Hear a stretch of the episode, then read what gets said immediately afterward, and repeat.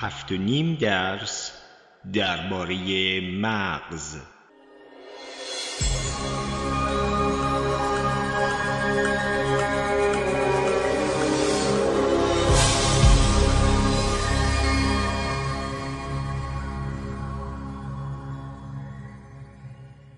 درس پنجم. مغز شما در خفا با مغزهای دیگر همکاری می کند ما انسانها گونه ای هستیم اجتماعی گروهی زندگی می کنیم از همدیگه مراقبت می کنیم و شهرها و تمدنها رو به وجود میاریم قابلیت ما تو همکاری با همدیگه امتیاز خیلی بزرگی برای سازگاری و بقای ما بوده و باعث شده بتونیم تقریبا تو همه زیستگاه های زمین ساکن بشیم و تو شرایط مختلف آب و هوایی بیشتر از هر حیوان دیگه ای البته بجز باکتری ها زنده بمونیم و رشد کنیم.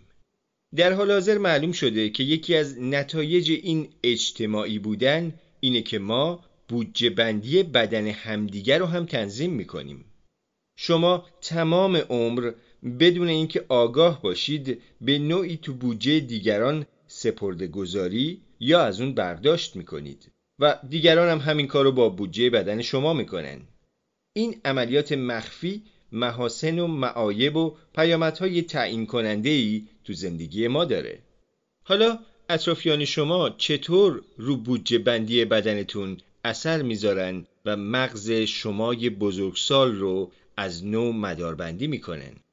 اینو لابد یادتون هست که مغز شما مداربندیشو بر اساس تجربیات جدید تغییر میده. فرایندی که گفتیم اسمش پلاسیسیته یا شکل پذیریه بخشای میکروسکوپی نورونای شما با تنظیم و حرس آهسته و پیوسته تغییر می‌کنن. مثلا دندریت های شاخه مانند انبوهتر میشن و اتصالات اونها کارآمدتر میشه. لازمه این تجدید آرایش برداشت انرژی از بودجه بدنه. بنابراین مغز پیشنگر شما باید دلیل خوبی برای این ولخرجی داشته باشه و بهترین دلیل استفاده مستمر از این اتصالات برای طرف شدن با آدمهای پیرامون شماست. بده بسونای شما با دیگران به تدریج باعث تنظیم و حرس مغز میشه. بعضی مغزها بیشتر به آدمای دوروبرشون توجه دارن بعضیا کمتر ولی به هر حال هر کسی کسی دارد. حتی جانی های جامعه ستیز هم به دیگران توجه دارن. توجه کشنده هم دارن. خانواده، دوستا، همسایه ها و حتی غریبه ها روی ساختار و کارکرد مغز شما اثر می‌ذارن و کمک می‌کنن مغزتون بدنتون رو شادان و قزلخان پیش ببره. این همتنظیمی تأثیرات چشمگیری داره. تغییرات بدن یک فرد اغلب موجب تغییر تو بدن دیگری میشه.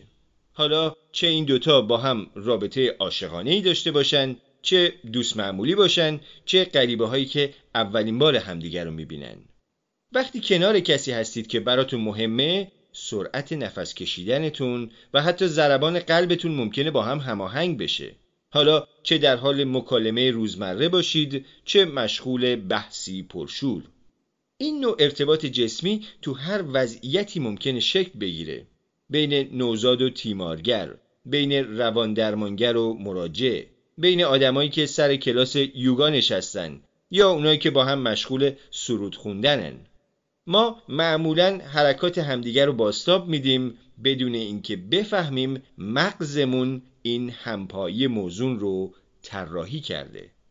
بعضی وقتا یکیمون پیشگام و اون یکی همپا میشه. بعضی وقتا هم جاها رو عوض می‌کنیم. به هر حال ما با اعمالمون بودجه بدن همدیگر رو هم تنظیم می‌کنیم.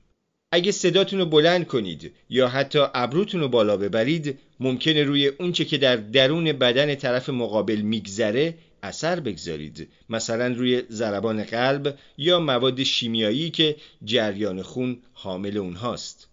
اگه عزیزتون دردی داشته باشه صرفا با گرفتن دستش می‌تونید دردش رو کم کنید. اجتماعی بودن انواع و اقسام فایده ها رو برای ما یعنی این گونه موسوم به هوموساپینس یا انسان خردورز داره. یکیش این که ما اگر روابط نزدیک و حمایتگرانه با دیگران داشته باشیم بیشتر عمر می‌کنیم. شاید به نظر بدیهی بیاد که روابط محبت آمیز به حال ما مفیده. اما تحقیقات نشون داده فواید اینجور رابطه ها بیشتر از اونه که هممون می‌دونیم. اگه شما و همسرتون احساس کنید که رابطتون صمیمانه است به نیازهای هم عملا توجه می‌کنید و وقتی کنار هم هستید زندگی انگار خوش و راحته. احتمال بیمار شدن هر دوتونم کمتره. یا اگه بیماری سختی مثل سرطان یا بیماری قلبی داشته باشیدم احتمال بهبودتون بیشتر میشه. البته این موضوع معایبی هم داره. چون اگه به مدتی طولانی احساس تنهایی کنید بیشتر بیمار میشید و زودتر میمیرید. اگه کسی نباشه که تو تنظیم بودجه بدن کمکتون کنه یه بار اضافی بهش تحمیل میشه. مثلا تا حالا شده عزیزی رو از دست بدید یا رابطتون قطع بشه و احساس کنید که انگار بخشی از وجودتون رو گم کردید؟ خب علتش اینه که واقعا گم کردید. چیزی که گم کردید منبعی برای متعادل نگه داشتن سیستم بدنتون. یکی دیگه از معایب عجیب بودجه بندی مشترک تأثیر اون روی همدلی با دیگرانه. همدلی داشتن با دیگران به این معناست که مغز شما احساسات و افکار و اعمال اونها رو پیش بینی می‌کنه. حالا هر چقدر طرف مقابل به شما نزدیکتر باشه مغز شما به شکل اثرگذارتری تلاطمات درونی اون رو پیش بینی می‌کنه. این فرایند بدیهی و طبیعی به نظر می‌رسه طوری که انگار دارید ذهن طرف رو می‌خونید. ولی گیر عجیبی که گفتم اینجاست. وقتی با کسی آشنایی زیادی ندارید همدلی ممکنه دشوارتر باشه. ممکنه لازم باشه طرف رو بیشتر بشناسید و این مستلزم قدری تلاشه که به زبان بودجه بندی بدن یعنی برداشت اضافی و ممکنه حس ناخوشایندی ایجاد کنه. شاید یکی از دلایلی که بعضیا نمی‌تونن با کسایی که ظاهر یا باورهای متفاوتی دارن همدلی کنن همین باشه. و اینکه چرا حتی تلاش برای این کار هم اذیتشون می‌کنه. برای مغز روبرو شدن با چیزهایی که پیش بینیشون دشواره معنیش میشه صرف انرژی اضافی. بنابراین عجیب نیست که مردم اصطلاحا برای خودشون اتاق پژواک درست می‌کنن. اتاق پژواک یا اکوچمبر اصطلاحی بیشتر مربوط به مباحث رسانه‌ای در توصیف وضعیتی که در اون اطلاعات اندیشه ها یا باورهای مشخصی بر اثر تکرار و تکرار تو رسانه تایید و تقویت میشن. از طرف دیگه دیدگاه های متفاوت هم مدام سانسور یا ممنوع میشن یا خیلی به ندرت به اونها پرداخته میشه. این یعنی آدما خودشونو محصور می‌کنن با خبرها و دیدگاه هایی که همه تایید کننده باورهای فعلی اونهاست. یه جورایی همون سوگیری تایید. چون به لحاظ سوخت و ساز بدن کم هزینه تره و محافظ آدم در برابر زحمت آموختن چیزهای تازه و زبون املال تغییر باورها و نگرش هاست. گذشته از انسان خیلی از حیوانات دیگه هم بودجه بندی بدن همدیگر رو تنظیم می‌کنن. مورچه ها زنبورا و حشرات دیگه با استفاده از مواد شیمیایی مثل فرومون ها این کارو می‌کنن. بعضی از پستاندارا از جمله انواع موش ها از مواد شیمیایی برای ارتباط بویایی استفاده می‌کنن و از صداها و حس لامسه هم برای این کار کمک می‌گیرن. میمونسانان هم از حس بینایی برای تنظیم دستگاه عصبی همدیگه استفاده می‌کنن. اما انسان ها از این حیث یگانه چون ما علاوه بر همه اینا با کلام هم روی تنظیمات همدیگه اثر می‌ذاریم. یه حرف محبت آمیز می‌تونه شما رو آروم کنه. یا حرف زننده ای که آدم زورگویی خطاب به شما میگه باعث میشه مغزتون خطری احتمالی رو پیش بینی کنه و سیلی از ها رو وارد جریان خون کنه. که در حکم تلف کردن منابع گرانبهای بودجه بدنه. کلمات این قدرت رو دارن که از فاصله دور هم حال جسمی شما رو دگرگون کنن. من همین الان می‌تونم از آمریکا برای دوستم تو بلژیک پیامک محبت آمیزی بفرستم و با همین چند کلمه باعث تغییر تو ضربان قلب و تنفس و سوخت و ساز بدنش بشم. هرچند نه صدای منو میشنوه نه چهرمو می‌بینه. یا ممکنه پیامک مبهم یا مشکوکی برای شما بفرستن که هیچ بعید نیست رو دستگاه عصبی شما تأثیر ناخوشایندی بذاره. دستگاه عصبی شما نه تنها بر اثر حرفی از راه دور بلکه بر اثر کلامی از قرنها پیش هم ممکنه دگرگون بشه. مثلا کسی که با خوندن انجیل یا تورات احساس آرامش می‌کنه داره برای بودجه بدن از کاتبان و راویانی کمک دریافت می‌کنه که هزاران سال پیش مردن. کتاب ها و فیلم ها و پادکست ها می‌تونن دل شما رو گرم کنن یا پشتتون رو بلرزونن. اثر اینا ممکنه خیلی پایدار نباشه اما در هر حال تحقیقات نشون دادن که ما می‌تونیم فقط با کلام دستگاه عصبی همدیگر رو به سرعت میزون یا نامیزون کنیم. اونم به معنای عینی و جسمی و خیلی بیش از اون که فکرشو بکنید ما تو آزمایشگاه تحقیقاتیمون آزمایش هایی می‌کنیم که قدرت اثرگذاری کلمات روی مغز رو نشون میدن اما چرا کلماتی که با اونها روبرو میشیم انقدر روی اندرون ما تأثیر دارن؟ خب چون خیلی از نواحی مغز که کارشون پردازش زبانه اداره اندامهای درونی بدن رو هم بر عهده دارن از جمله اعضا و دستگاه هایی که تو تأمین بودجه بدن دخیلن. این نواحی مغز هم چیزی رو که دانشمندا بهش میگن شبکه زبان تشکیل میدن هم ضربان قلب شما رو بالا و پایین می‌برن و گلوکوزی رو که وارد جریان خون میشه تنظیم می‌کنن تا به سلول ها سوخت مناسب برسه و جریان مواد شیمیایی موثر تو دستگاه ایمنی رو تغییر میدن. قدرت کلام استعاره نیست. طبیعت مداربندی مغز شماست. این نوع مداربندی رو تو سایر حیوان ها میشه دید. مثلا نورون هایی که برای آوازخونی پرنده ها مهم هستند اداره اعضای بدن پرنده رو هم بر عهده دارن. حالا این تاثیرات تا چه حده؟ مثلا آیا حرف دیگران ممکنه برای سلامتی شما مضر باشه؟ خب راستش نه چندان. خیلی کم. قلبتون ممکنه به تپش بیفته یا فشار خونتون بالا و پایین بشه یا عرق کنید و غیره. ولی بعد بدنتون با حالت عادی برمیگرده و مغزتون هم ممکنه حتی بر اثر این ماجرا یکم قوی تر بشه. فرایند تکامل دستگاه عصبی نصیبتون کرده که می‌تونه از پس این نوع تغییرات موقت سوخت و ساز بر بیاد و حتی از اونها فایده هم ببره. تنش های گهگاهی کمابیش مثل ورزشه. برداشت مختصر از بودجه بدن و بعد باز تأمین منابع. این شما رو قوی تر می‌کنه. اما تکرار مداوم این تنش ها بدون اینکه مجالی برای بازیابی باشه ممکنه عوارض خیلی نامطلوبی داشته باشه. اگه مدام تو دریای خروشان تنش دست و پا بزنید و بدنتون دچار کسر بودجه فزاینده بشه وضعیتی پیش میاد که بهش میگن تنش مزمن. بر اثر تداوم چنین وضعیتی هر چیز تنشزایی ممکنه به تدریج مغزتون رو بخوره و بتراشه و موجب بیماری های جسمی بشه.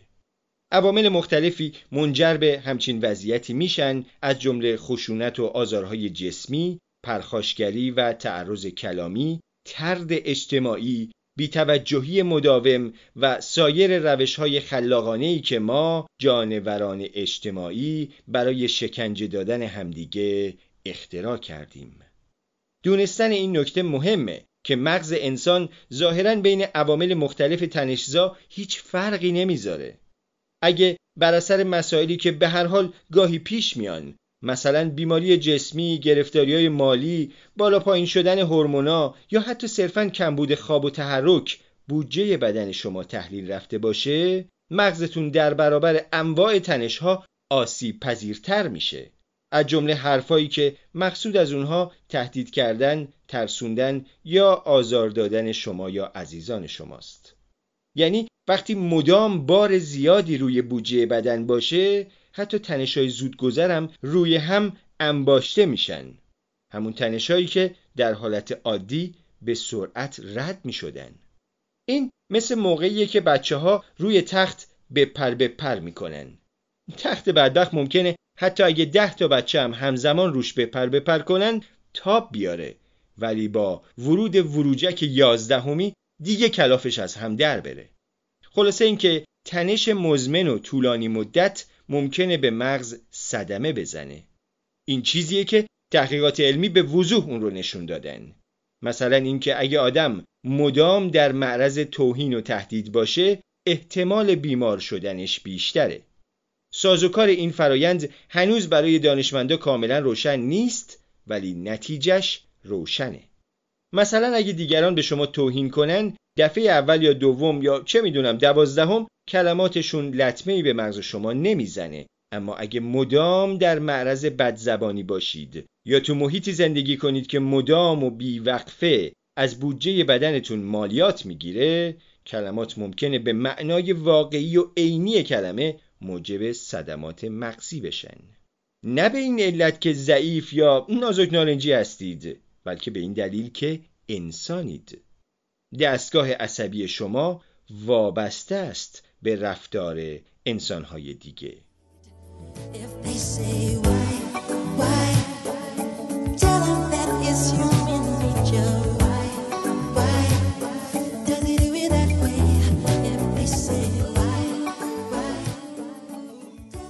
مفیدترین چیز برای دستگاه عصبی شما یه آدم دیگه است.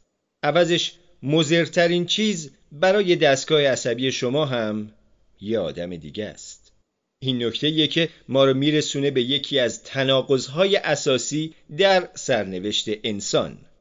از یه طرف مغز شما برای زنده و سالم نگه داشتن بدنتون به آدمای دیگه نیاز داره و از طرف دیگه استقلال و آزادی و حقوق فردی جزو ارزشهای مسلم بشره.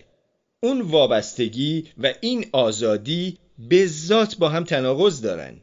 پس ما حیوانات اجتماعی که برای بقا ناگزیر دستگاه عصبی همدیگر رو تنظیم می‌کنیم چطور می‌تونیم به حقوق فردی همدیگه توجه کنیم و اونها رو رعایت کنیم؟ برای پاسخ دادن به این پرسش من با اجازهتون ناگزیرم این روپوش آزمایشگاهی رو از تنم در بیارم و با احتیاط تمام شست پامو تو استخر سیاست فرو کنم.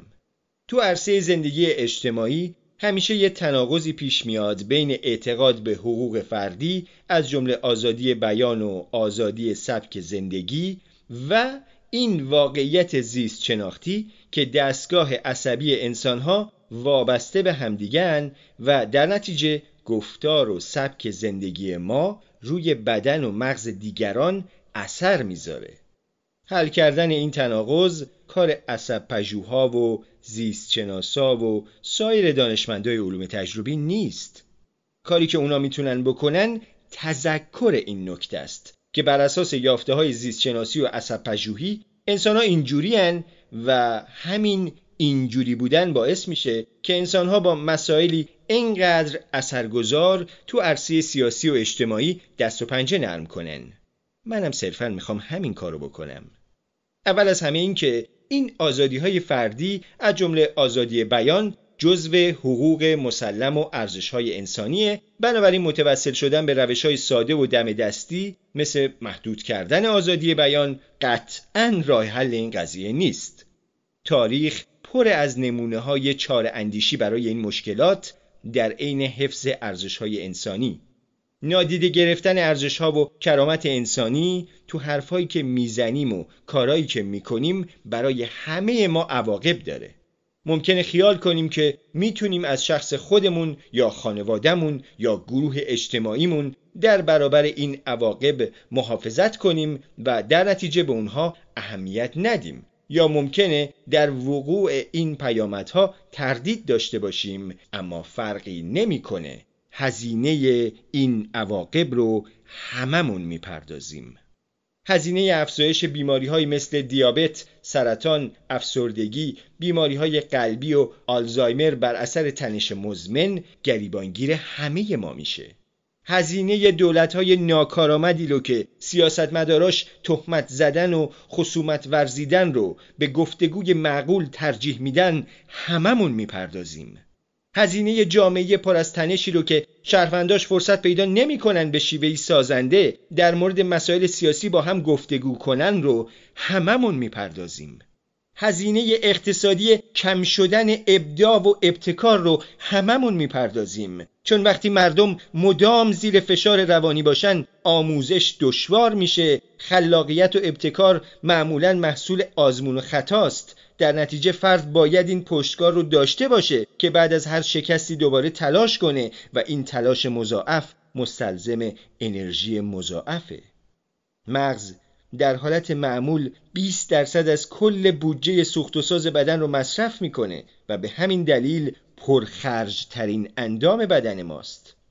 مغز تو تمام عمر در حال بودجه بندی و تصمیم گیری های اقتصادی در این مورد که کدوم انرژی رو مصرف کنه کی مصرف کنه و کی ذخیره کنه. حالا اگه بر اثر تنش مزمن خزانه به ته رسیده باشه دیگه بعید مسئول محترم بودجه بندی که بین دوتا گوش شما نشسته فرصت خلاقیت و نوآوری هم پیدا کنه. مگه نه اینکه معمولا از دانشمندا می‌خوان در مورد مسائلی تحقیق کنن که فایده ای برای زندگی مردم داشته باشه؟ خب بفرما. این یافته های علمی در مورد کلمات، تنش مزمن و بیماری های ناشی از اون نمونه خوبی از همچین تحقیقاتیه. این که ما بر مدار کرامت انسانی با همدیگه رفتار کنیم فواید ملموسی برای بدنمون داره و اگه اینطور رفتار نکنیم بازم عواقب جسمی ملموسی داره که در نهایت هزینه های اقتصادی و اجتماعی اون به هممون تحمیل میشه. موقع تصمیم گیری در مورد بهداشت همگانی، قوانین، امور سیاسی و مسائل آموزشی هم می‌تونیم به هم وابسته بودن دستگاه عصبی همه اعضای جامعه رو نادیده بگیریم هم می‌تونیم برای اون اهمیت قائل بشیم. البته تو حالت دوم فرایند تصمیم گیری طبعا پیچیده تر و دشوارتر میشه اما نادیده گرفتنش خیلی خیلی زیانبارتره. ویژگی های جسمی و زیست شناختی ما چیزی نیست که با نادیده گرفتن از بین بره. اهمیت قائل شدن برای وابستگی های متقابل ما انسان ها به هم توجیهی برای محدود کردن حقوق بشر نیست بلکه به معنای حساسیت در قبال تأثیریه که روی همدیگه می‌ذاریم. هر کدوم از ما می‌تونیم آدمی باشیم که به بودجه بدن دیگران چیزی اضافه می‌کنه یا کسی که سیاه چالوار سلامتی و بهروزی دیگران رو میمکه. مغزهای ما در خفا با مغزهای دیگه همکاری می‌کنن. این همکاری ناپیدا حافظ سلامتی ماست. بنابراین رفتار ما با همدیگه به معنای واقعی و از حیث مداربندی مغز مهمه. به این تعبیر ما نه تنها بیشتر از اونچه که میپنداریم مسئول فرزندانمون و خودمون هستیم بلکه مسئولیت ما در قبال بزرگسالهای دیگه هم بیشتر از اونیه که تا الان فکر می‌کردیم. اما بخواید یا نه ما به واسطه اعمال و حرف هامون روی مغز و بدن اطرافیانمون تأثیر می‌ذاریم و اونا هم همین کار رو در حق ما می‌کنن.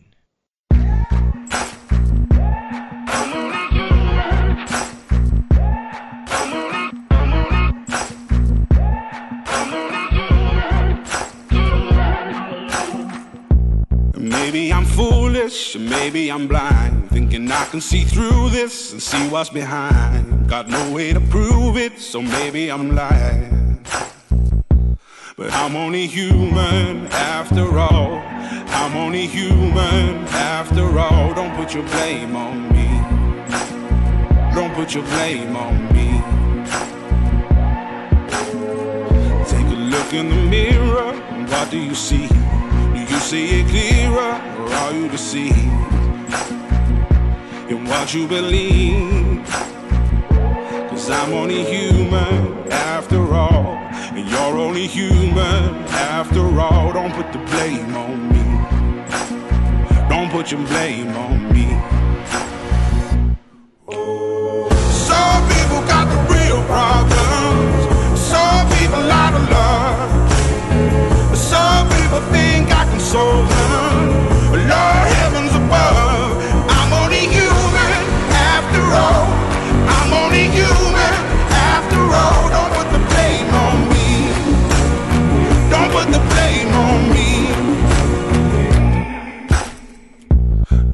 My opinion, don't ask me to lie. And beg for forgiveness for making you cry. For making you cry. Cause I'm only human after all. I'm only human after all. Don't put your blame on me. Don't put the blame on me.